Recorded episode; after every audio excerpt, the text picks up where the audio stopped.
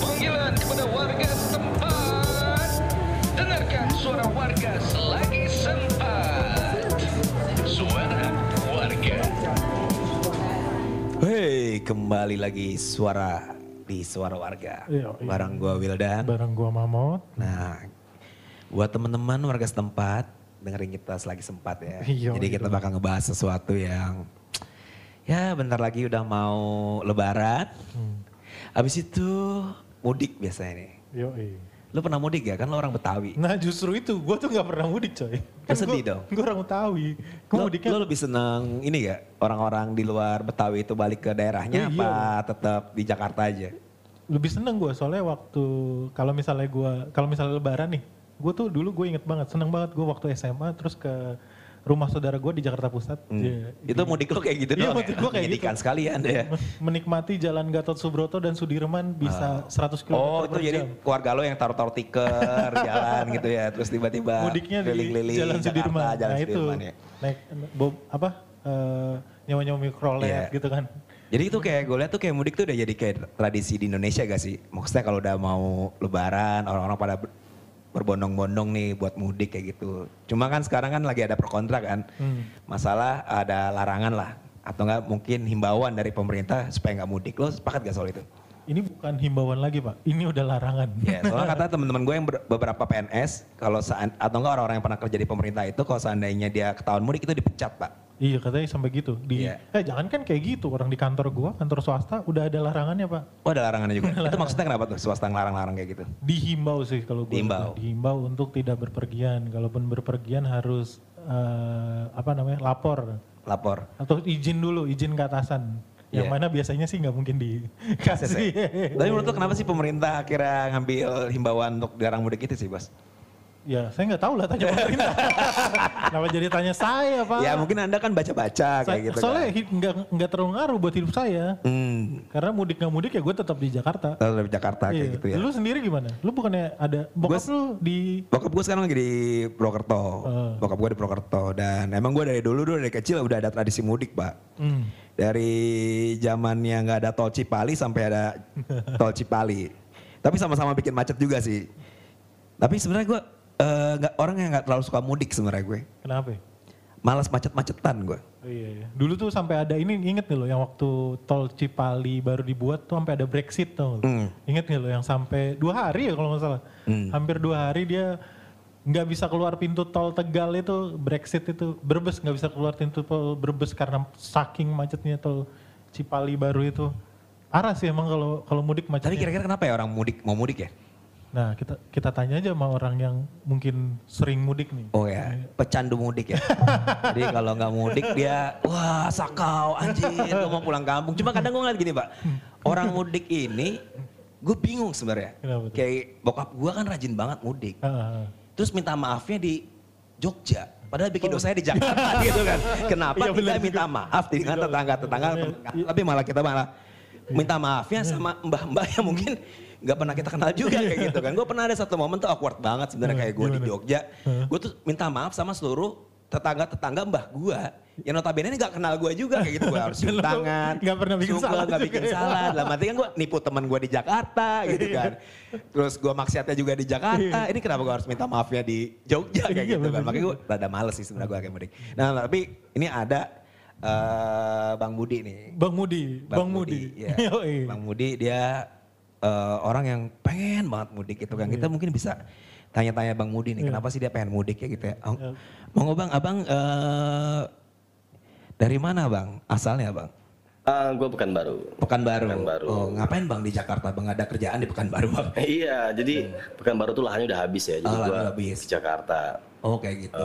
Ini bakal mudik gak nih Bang sekarang Bang? Udah dua tahun udah gak mudik bro gue. Eh, Nggak punya duit? Nggak bisa. Oh nggak bisa, kenapa tuh Bang? Gak ada duit. Ya itu. Jadi eh, apa ya? Banyak hal sih yang nggak bi- bikin nggak bisa kan. Pertama di tradisi Lebaran sendiri udah berubah main dulu. Hmm. Jadi eh, mudik itu sebenarnya gua ngerti juga kenapa kenapa jadi spesial gitu kan. Iya. Jadi sebelum sebelum Lebaran juga orang pada balik-balik aja sih. Gue balik-balik kan baru Riau, Hmm. eh bukan baru Riau, bukan baru Jakarta. Itu biasanya naik pesawat, motor atau naik bis bang? Tergantung kondisi bro. Kondisi, kondisi keuangan ya bang ya?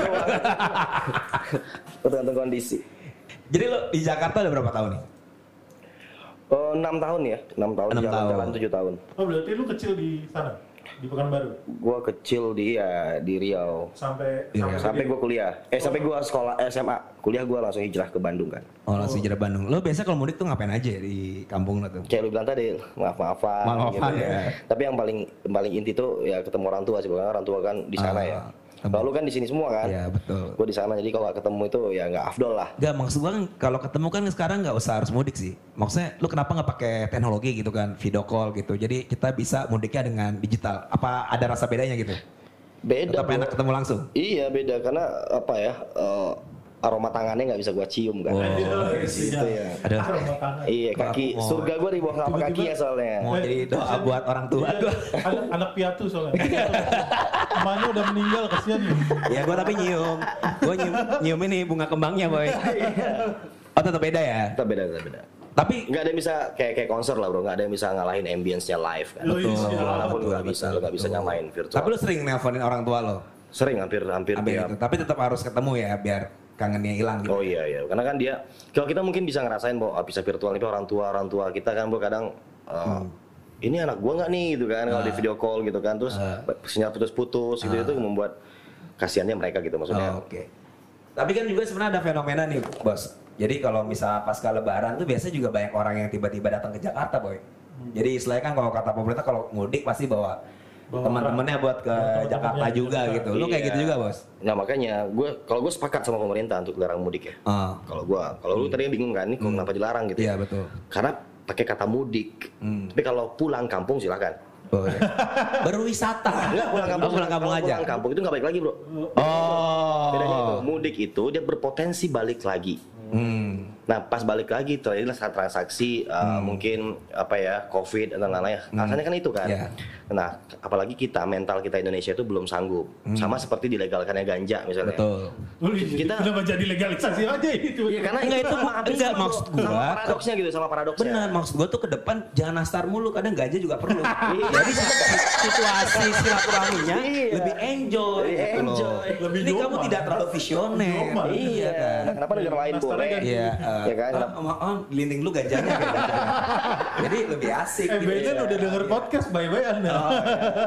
Oke, jadi Jadi lu paradoksnya? Oh, paradoksnya begitu. gitu ya. Paradoksnya begitu. Jadi buat gue memang oh karena mental kita yang belum siap. Tapi pertanyaan gua, lu kan sebenarnya kan masalah kangen aja sama situasi di kampung gitu. Kadang-kadang gua suka mikir kenapa harus pas lebaran sih? Kenapa nggak ya udah lu tiap enam bulan sekali gitu pas pas apa gitu misalnya lu baliknya gitu itu itu kenapa? Ya, kayak tadi bro, kita kan bekerja di sini ya. Betul. Lebaran itu uh, punya masa yang lebih panjang daripada masa liburan yang lain, Oh. yang lainnya. Itu yang pertama. Ya. Yang kedua momennya. Oh, kalau momennya. kita momennya kalau kita di Muslim kan begitu ya. Kalau kalau sudah menjadi budaya malah. Jadi Ramadan itu hal berkumpul keluarga, silaturahim, minta maaf sana sini gitu keluarga walaupun tetangga juga tetangga baru nih. Apa yang gue bilang tadi? Ya kita uh, datang. Ah. Justru itulah unggulnya Indonesia dan keramah tamahannya buat gua. Nah kalau ini divirtualkan selalu, gua khawatir kita hilang budaya, akhirnya kita hilang bangsa kita sendiri. Oh, iya sih. Gila, kayak bapak Jangan remeh-remeh caleg begini. bener. Dewasa sekali. gitu bro. Karena kan suara warga buat gue ya gue bisa menyuarakan. Betul, di sini bebas. Iya. Tapi lu balik lagi lu setuju se- sebagai orang yang setuju buat mudik itu dilarang saat ini. Gue setuju. Sekarang Setuju kan ya? kesiapan mental tadi ya, kesiapan mental kita kalau dibuka boleh mudik wah bro. Oke, jadi eh, selain itu eh, kira-kira nih menurut lo kenapa sih orang-orang anehnya gini bos? Setiap mendekati hari raya nih lebaran dan mau mudik itu pencurian makin banyak bos. Apa hubungannya sama pencurian aja? Penting pak, itu untuk membahagian keluarganya yang di kampung kan. Karena banyak tuh ketika di mau lebaran perampokan banyak. Itu untuk ngasih rezeki keluarganya yang di kampung gitu. Menurut lo gimana tuh kayak gitu? Nah itu yang gue bilang gagal pahamnya di situ kan, Ah. bro. Karena buat mereka eh, Idul Fitri itu lebarannya nih ya, Idul Ya. Fitri itu hari kemenangan tuh yang mesti serba baru. Betul. Padahal konsep itu kan tekstualnya, padahal Ya. kontekstualnya kan nggak begitu. Jadi untuk memaksakan kehendak itu, Hmm. dia melakukan segala cara. Ya minimal kalau kita namanya na- mudik ya bro ya, kadang sifat udiknya keluar. gue seneng nih kalau mudik sekali. Mungkin orang-orang yang mau eh, mudik itu pengen kelihatan juga ya. Iya. Gue keren nih, Gua gue keren. berhasil di Jakarta. Iya. Gue Mungkin dengan- bangun desa ini gitu-gitu. Makanya yang, yang, yang keren itu dari statistik bilang bahwa kalau misalnya sebelum lebaran itu penjualan mobil meningkat, Ah. tapi setelah lebaran penjual eh pen- pembelian mobil meningkat. Ah. Nah setelah lebaran Penjualan penjualan mobil mobil bekas lebih meningkat, lagi. karena dia habis pakai mudik dijual lagi. Bener. Buat Itu berarti keren-kerenan buat, juga. buat keren-kerenan doang. Buat kan? keren-kerenan doang. Bener, bener banget. Itu juga berasa banget sih kayak di Berasa, berasa, berasa. eh, bokap gua juga kan. Ah. Bokap gua tuh selalu berupaya dua bulan sebelum lebaran itu ngumpulin duit. Oh. Biar Dari- pas lagi salaman tuh sama orang-orang desa dia ngasih seratus ribu, seratus ribu, seratus ribu. Itu dari hasil-hasil tilang itu kan? Ya, Bapaknya dia polisi soalnya. ya mungkin juga. Enggak, maksud gua bokap gua nilang-nilang gitu, tapi itu dalam upaya pendistribusian ekonomi, Pak. Jadi nilangin orang Jakarta, uangnya dikirim ke desa-desanya dia. Kontribusi Bapak Anda apa? distribusi ekonomi nah kita- Distribusi kita, ekonomi. ngomong ke situ nah Ah.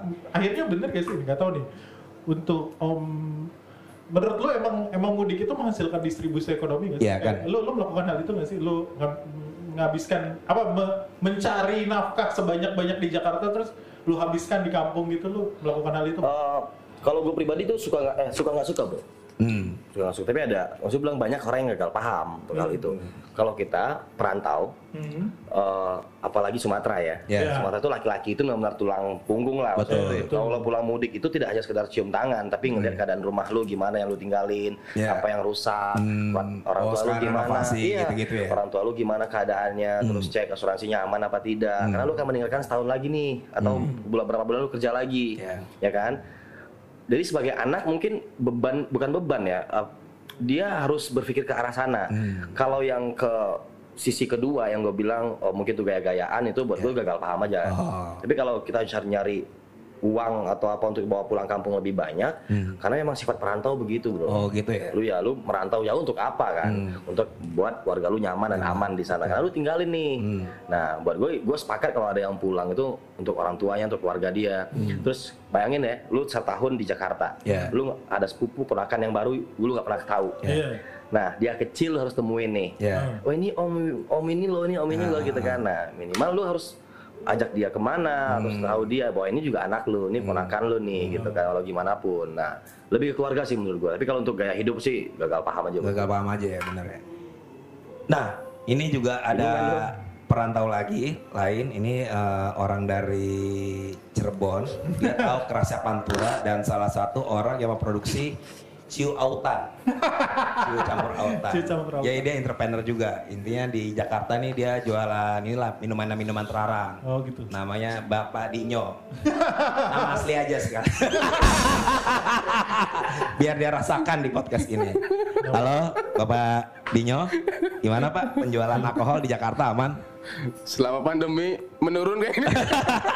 Lah bukannya makin rame Pak Tutup semua diskotik kali. oh diskotik kalau diskotik Eh, Bapak udah berapa lama Pak di Jakarta Gua Jakarta dari 2016 berarti udah lima tahun ya.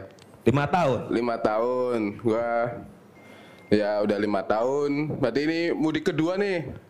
oh mudik kedua Mudik kedua yang nggak mudik.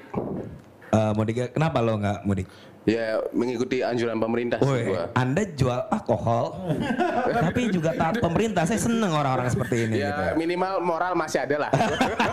Enggak, kalau moral masih ada, Bapak juga tidak jual alkohol, Pak. Ini Bapak aneh sekali. itu mencari salah satu untuk mencari nafkah juga Oh, gitu iya, kan. kayak gitu. Untuk yang di kampung. Ya? Belum pernah nyobain kan? Ya, emang- emang Pantura keras ya, keras ya, Pantura keras banget sih, nih, jangan, jangan ciu lah. Anggur merah aja kasih autan dikit aja. Enak ya, enak ya, Pak. Itu Enak itu minuman khas eh, Pantura ya. Wah dulu kalau minum itu sumpah. kalau nggak kuat ya modar nih. Eh, eh, Bapak ini eh, pengen gak sih sebenarnya mudik, Pak? Kalau gua sih mudik gak mudik nggak masalah sih. yang Masalah, di karena anda nggak peduli sama orang tua anda kan? Ya peduli. gua peduli yang yang jadi permasalahan ketika Oh. pembagian THR dilarang nah. ya. Oh. Itu Ah. gua gua Pembagian THR dilarang Anda marah. marah itu. Tapi kalau dilarang mudik masih nggak apa-apa. nggak apa-apa lah karena Karena udah nggak diaku anak juga. Tetep lah, gue masih anak kesayangan kali ya. Eh, arti mudik buat Bapak Dinyo ya ini apa ya? Ya, gue sih minimal ya mudik ya di momen-momen lebaran ini minimal bisa sungkem lah ke orang tua gitu kan. Karena kan nggak mungkin tangan ketika teman. iyalah Yang harus ngerasain oh, gitu iya kan, gitu kan. bawang gitu. Setiap kita balik di hari-hari biasa kan kita paling ya salaman biasa gitu kan, nggak ada nangis-nangisan gitu kan. Oh, Kalau jadi lebaran Anda kan kalau salam orang tua Anda nangis. nangis kali mungkin eh, mak gua kali ya yang gak terima gua jadi anaknya kan. iya sih. Kalau dilihat dari ini kayaknya iya sih. Kayaknya malah lebih seneng jauh dari rumah kayaknya. Iya makanya seneng kayak orang tua gue ya. Cuman ya udahlah biasa aja gitu. Di sini juga banyak banyak teman juga yang nggak mudik kan. Ya. Tapi anda nggak nggak nggak jadi benci sama pemerintah kan? Enggak lah. saya, anda mau Enggak demo lah. nanti. Enggak. Mau mudik Saya masih masih eh, cinta pemerintah kok. Gue cinta Eh, pemerintah kok. ya. Oke, Cinta jadi kalau seandainya eh, Pak Dinyo nih pulang ke Pantura nih, Cirebon gitu. Biasanya mudiknya ngapain aja ya Pak? Gua mudik biasanya tuh cuman di rumah, habis sholat id, yang lain pada keliling paling gua tidur sih sebenarnya sih. Oh tidur. Iya tidur. Pas lagi sholat kita, Anda Iya, tidur. Tidur. Ya sh- sholat id gua sholat. Ah, Ya, kalau pas salam-salaman ya gue tidur sama tetangga kan gue Anda malu. minta maaf sama siapa? Ya sama orang tua aja lah. Kalau sama tetangga malu tanyain kapan kawin kan. Mendingan gue tidur lah. Mendingan gue tidur itu. Oh, mendingan gitu. Mendingan gue sama silaturahmi sama keluarga besar aja lah. Kalau sama tetangga ya kalau nggak rame aja gitu loh. Oh, Eh, kayak gitu. Takut kan, Jadi tanyain mulu. udah ada dua narasumber ngasih perspektifnya lo ada Gua sih pikiran sebenarnya- apa sebenarnya nih? Gue sih sebenarnya antara setuju dan nggak setuju soal mudik ini sebenarnya. Hmm. Kenapa? Kenapa gue nggak setuju? Akhirnya gue gue setuju bahwa emang ini penye, apa namanya eh, Penyebaran COVID. ya penyebaran COVID apa eh, bagian dari apa namanya upaya pemerintah biar kita nggak kayak India gitu kan. Hmm. Se India kan tiba-tiba dilepas kan orang-orang pada mudik. Tapi gue gue setuju bahwa akhirnya kita, eh, gue nggak setuju sama pemerintah karena akhirnya harusnya ini tuh nggak perlu jadi satu perat, harusnya ini jadi peraturan yang lebih tegas menurut gue gitu. Kenapa gitu? Karena sebenarnya kalau gue lihat dari peraturannya dia tuh ada beberapa pengecualian-pengecualian yang mana sebenarnya ini tuh bisa aja dipakai sama orang lain dan dan kayak misalnya lo mesti punya SKM zaman dulu di tahun lalu masih Yeah. pada saat pandemi itu ini kenapa obrolan gue jadi serius banget ya anjing Ya nggak apa-apa. Bapak, Pak. SKM masih ada Pak sekarang. eh apa sudah selesai Pak? Udah nggak ditanya lagi. Kenapa udah komentar lagi ya? Gue cuma meluruskan aja. Oh iya gitu. siap. Iya, maksudnya- Udah Bapak ikut lagi nggak apa-apa kayak Bapak. Bapak lebih lucu daripada Mamot kayaknya Bapak. Lanjut. Maksud gue karena akhirnya masih banyak celah-celah yang akhirnya bisa dimanfaatkan oleh orang kayak misalnya contohnya nih, Hmm. gue baca di sini pengecualiannya itu misalnya buat pekerjaan atau perjalanan dinas, Ya. gue bisa bilang dong, gue mau perjalanan dinas Ya. ke mana gitu. Dan itu banyak kok teman-teman gua sekarang yang dia bikin surat ala-ala supaya bisa balik kampung. Nah itu dia Hmm. maksud gue. Terus juga kunjungan keluarga sakit, gue nggak tahu kenapa di peraturan ini, gue baca dari Kompas, boleh kalau misalnya jadi lu bisa bilang keluarga lagi, saya lagi sakit. Oh iya lagi kena kok ini ya, Iya. kena masalah, kena sakit-sakitan, kunjungan diabetes. duka anggota keluarga juga sama gitu, jadi lu bisa ala-ala. Bila eh, orang, orang tua gue meninggal gitu Iya. ya. Terus itu disalamin ya habis itu. Masuk Habis IG. itu disalamin Ah. gitu kan. Ya maksud gua kalau emang mau sangat strict ya, ya udahlah sekalian aja di strictin gitu. Jadi lebih itu aja sih sebenarnya. Kalau gue sih ngeliat mudik sih eh, hal yang lebih dalam lagi nih sebenarnya. Malah menurut gue nggak akan ada orang mudik ya boy. Kalau Hmm. seandainya tuh ekonomi tuh tumbuh juga di kabupaten-kabupaten yang lain. Hmm. Jadi akhirnya mereka bisa bekerja, nggak harus keluar kotanya sih. Hmm, Jadi nggak perlu ada urbanisasi. Nggak usah perlu ada urbanisasi. Jadi tuh kita nggak akan dicapain lagi nih sama yang kayak gini-gini kan. Hmm. Apalagi nggak semua orang yang mudik itu juga sejahtera juga di Jakarta kan. Dalam Iya. artian ya bisa jadi mudik permasalahan utamanya kan ditakutin si pemerintah terutama Pemprov kan orang balik lagi nih bawa keluarga dan semacamnya Hmm. dan akhirnya hidup nggak layak. Jadi per- peran penting buat Jokowi sekarang Mindahin ibu kota balik lagi. semua kabupaten dijadiin kota. oh gua. gitu. Gue pikir kan mindahin ibu kota biar gue bisa mudik. Ntar kalau ibu kota udah pindah, gue kan mudik ke Jakarta bisa gitu kan. Jadinya gitu nggak? Eh, Kalau kerja di sana ya? bisa jadi sih. dan mungkin teman-teman bisa kasih pendapat juga dan menyuarakan di sosial media terkait perspektif teman-teman di mudik. Jadi jangan khawatir untuk terus berpendapat wahai warga setempat. Bye. Bye bye.